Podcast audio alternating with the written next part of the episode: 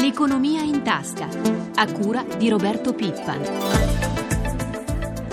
Buongiorno dalla redazione economica, si apre una nuova settimana per i mercati finanziari, vedremo come reagiranno, in particolare Piazza Affari, alla decisione venerdì dell'agenzia Fitch, anche lei ha declassato il nostro debito portandolo da più con outlook negativo, cioè le prospettive non sono buone. Di questo e altro parliamo con l'analista Gianluca Gabrielli, responsabile investimenti Soprarno SGR. Buongiorno.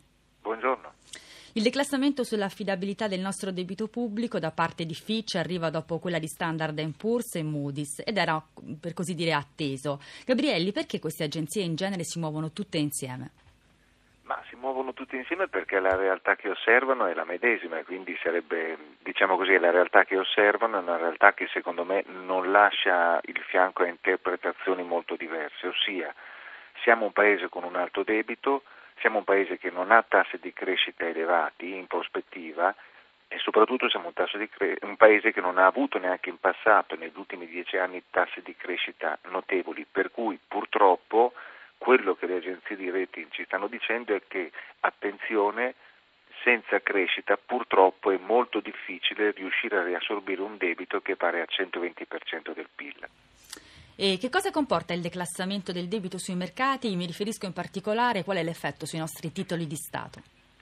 L'effetto è generalmente quello che, ehm, segnalando le agenzie di rating, che credito, i creditori hanno una probabilità un pochino più bassa di vedere rimborsato il proprio credito perché il debitore appunto è di qualità leggermente peggiore, l'effetto dovrebbe essere appunto quello di un innalzamento dei tassi di interesse richiesto.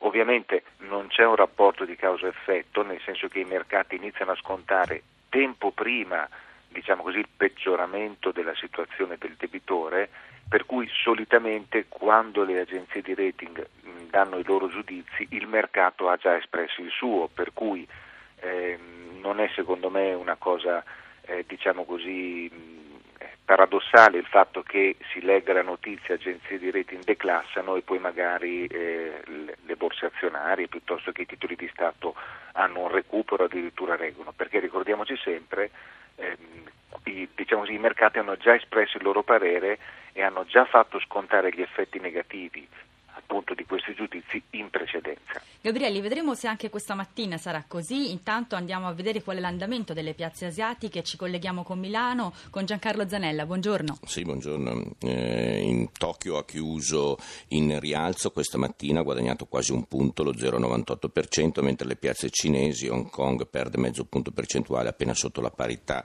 Eh, Shanghai, come si è detto la settimana scorsa, è stata una settimana di recupero per i principali, per i principali listini, anche a Milano il Fuzzi Mib, cioè l'indice dei 40 titoli principali, ha recuperato poco più del 4,5%, il 4,67% e riduce così le perdite all'inizio dell'anno intorno al 23%. Questa mattina previsioni di un'apertura positiva per le borse europee, c'è da dire che eh, oggi non ci sarà eh, il riferimento delle borse a New York chiuse per festività. Chiudiamo con, con, il petrolio e l'euro. Per quanto riguarda il petrolio, il prezzo del WTI, il greggio americano, in rialzo 83,76 dollari, in, rialto, in rialzo anche il Brent europeo 106,29, in recupero l'euro nei confronti delle altre principali valute e in particolare nei confronti del dollaro si riavvicina al cambio di 1,35 dollaro.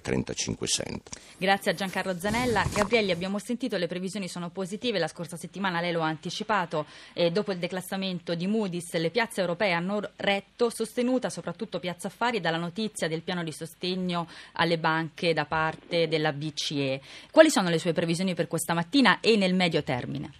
Ma diciamo questa mattina ehm, le, abbiamo sentito prima l'apertura delle, delle borse dovrebbe essere positiva. Eh, credo che invece le preoccupazioni sul medio termine rimangano perché, ma forse avremo, avremo modo di parlarne di più in seguito, eh, diciamo così, quello che ha sorretto le borse è la speranza, eh, ed è quello che poi sta avvenendo nell'ultimo anno, che qualcuno alla fine si decida a pagare i debiti di tutti. A volte il Fondo Salva Stato Europeo, a volte la Germania, a volte sono gli Eurobond. Quindi in generale tutte le volte che eh, si innescano delle notizie per le quali qualcuno sembra che sia finalmente disposto a pagare tutti i debiti compreso il nostro, le borse hanno un recupero. Ecco, io purtroppo credo che nessuno pagherà i nostri debiti, quindi in generale prevedo per i mercati azionari ancora un po' di sofferenza. Negli ultimi mesi ad influenzare le borse sono stati soprattutto i timori per il default della Grecia. Nell'ultima settimana a questa paura si è aggiunta quella per Dexia, il gruppo bancario franco-belga, che ha in portafoglio 21 miliardi di titoli dei PIGS, cioè i paesi a rischio. E I governi francese, belga e lussemburghese hanno raggiunto un'intesa per smantellare la banca. Dexia è un po' l'esempio del coinvolgimento che le banche europee hanno nel debito sovrano. Luca Patrignani ci fa un po' il quadro della situazione partendo dai risultati sugli stress test. Ascoltiamolo insieme Gabrielli e poi le chiedo un commento. 174 miliardi nella pancia delle banche spagnole, 75 in quelle italiane, 56 miliardi rotti nei portafogli degli istituti di credito di Atene, 42 miliardi in quelle portoghesi. Sono i titoli di Stato detenuti dalle banche del vecchio continente, in tutto 465 miliardi e 265 milioni di euro, considerando solo i bond dei paesi più in difficoltà, da quelli greci ai bonus spagnoli, dai bond irlandesi ai buoni del tesoro italiani. Le banche italiane, ad esempio, sono molto esposte solo nei confronti dei titoli del nostro stesso debito pubblico, circa 73 miliardi in tutto. Bassissima invece l'esposizione nei confronti dei bond greci e spagnoli. Le banche più esposte nei confronti del debito pubblico greco sono quelle di Francia e Belgio. Difficile dunque non leggere in controluce in queste cifre la crisi del colosso bancario franco-belga Dexia, prima vittima illustre di questa crisi del debito debito che dalla Grecia lambisce sempre più il mondo delle banche europee. Dunque, Gabriele, abbiamo sentito, è forte l'esposizione degli istituti di credito nei titoli di Stato, soprattutto quelli tedeschi e quelli francesi che hanno in portafogli soprattutto titoli della Grecia. E, però, Francia e Germania proprio in questo fine settimana hanno annunciato che esiste un accordo tra i due paesi per far sì che si arrivi a una ricapitalizzazione delle banche. La, la Banca Centrale Europea la scorsa settimana ha annunciato che lancerà due prestiti senza limite ad un anno e continuerà ad acquistare titoli sul mercato secondario. Tutto questo per dare liquidità al sistema e sostenere appunto il sistema bancario. Perché mh, ricordiamo un po' Gabrielli, la paura è quella che avvenga come nel 2008 quando la crisi di Lehman Brothers portò ad una crisi di liquidità. Le chiedo qual è la situazione delle banche italiane in riferimento alla ricapitalizzazione. Sappiamo in parte Draghi aveva chiesto questo tipo di interventi e alcune banche italiane lo hanno già fatto. Ci spiega meglio? Sì, certo, io credo che allora, il problema nasce per il fatto che purtroppo negli ultimi dieci anni, eh, e si badi bene, molto più in Europa che negli Stati Uniti, a differenza di quello che si crede, c'è stata, mi passi il termine, un'orgia di eh, debito, nel senso che abbiamo avuto tasse di crescita, si pensi che la Spagna ha praticamente eh, quasi triplicato l'ammontare dei crediti erogati ai propri residenti, eh, abbiamo avuto un aumento del, diciamo così, dei bilanci bancari quindi dei crediti erogati negli ultimi dieci anni presso mh, quasi tutti i paesi europei e presso quasi tutti eh, appunto gli, gli, Stati europei. Quindi il problema è che adesso questo debito, visto che la crescita economica è molto bassa di quello che ci stanno dicendo le agenzie di rating, eh, questo cre- debito è difficile riassorbirlo proprio perché la crescita non c'è. Quindi il problema è a questo punto, visto che le banche non possono ridurre i crediti erogati, bisogna che aumentino il loro capitale, tutte insieme, in modo tale da riportare il livello di rischio a, a, appunto a un livello accettabile. Il problema però è anche qui è il fatto che purtroppo, si parlava prima, mi diceva dell'accordo Merkel-Sarkozy, eh, Sarkozy, il problema è che l'accordo in linea di massima c'è, ossia la dichiarazione di principio bisogna salvare le banche è una dichiarazione che tutti fanno e che tutti vogliono appunto come fatto. Però il diciamo il problema è i tempi?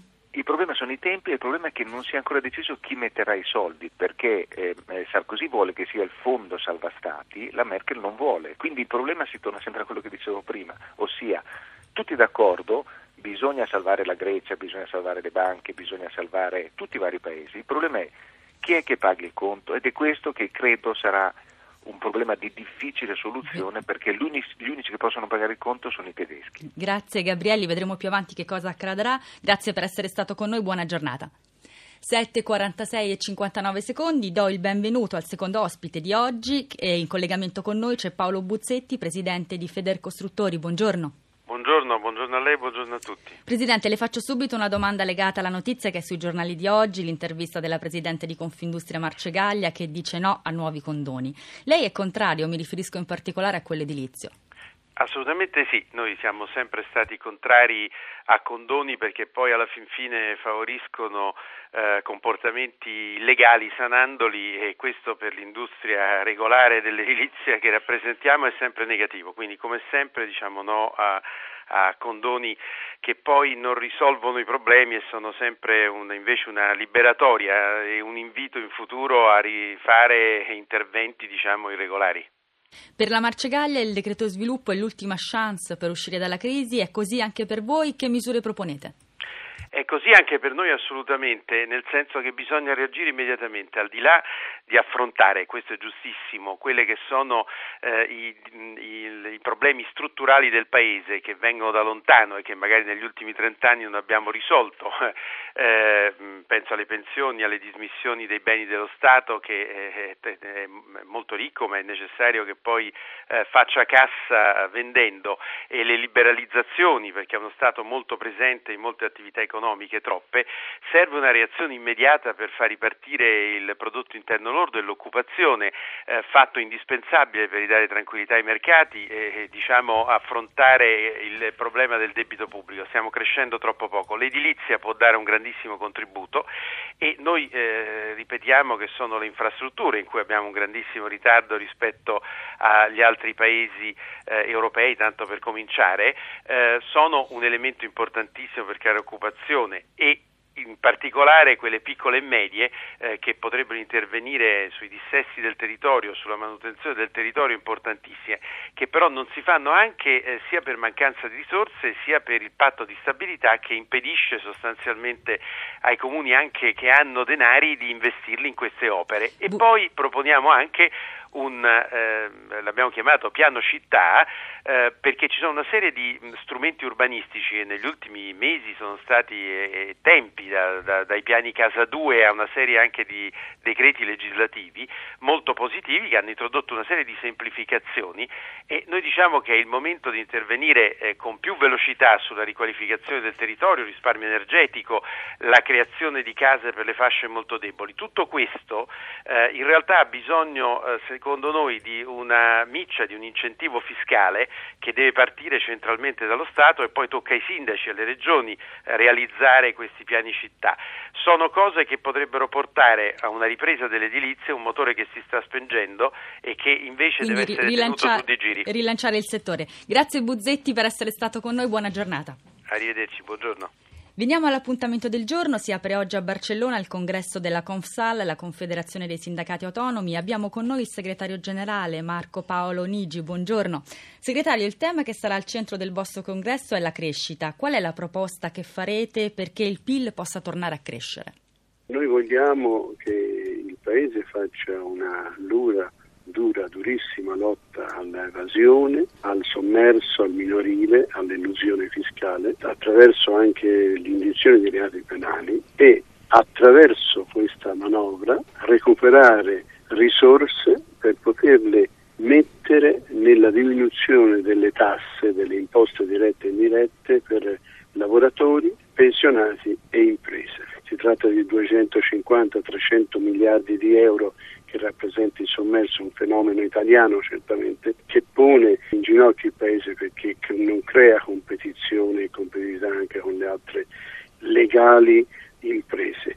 Se noi prendiamo un esempio, la paga oraria di un lavoratore in Germania è circa, di un metalmeccanico è circa 19 euro, lorde. In Italia lo stesso è circa 19 euro, ma poi si va a vedere dall'ordo al netto la differenza è che in Germania i 19 diventano 17 per il lavoratore e in Italia invece i 19 diventano 11. Segretario, il congresso affronterà anche la questione delle relazioni sindacali. Voi in Fiat avete un sindacato, il FISMIC. Cosa potrà cambiare dopo l'uscita di Fiat da Confindustria? Ma dunque il, l'uscita di Fiat da Confindustria non comporta nessuna differenza nelle relazioni industriali. È un problema eh, di scelta di Fiat, ma che non è dettato dal non volere accettare le nuove regole che ci siamo dati con Confindustria per, e che poi sono uscite con l'articolo 8 sulla finanziaria. Quindi non cambierà niente assolutamente, è solo un problema di non seguire un sistema industriale da parte di Marchionne a parte della Fiat.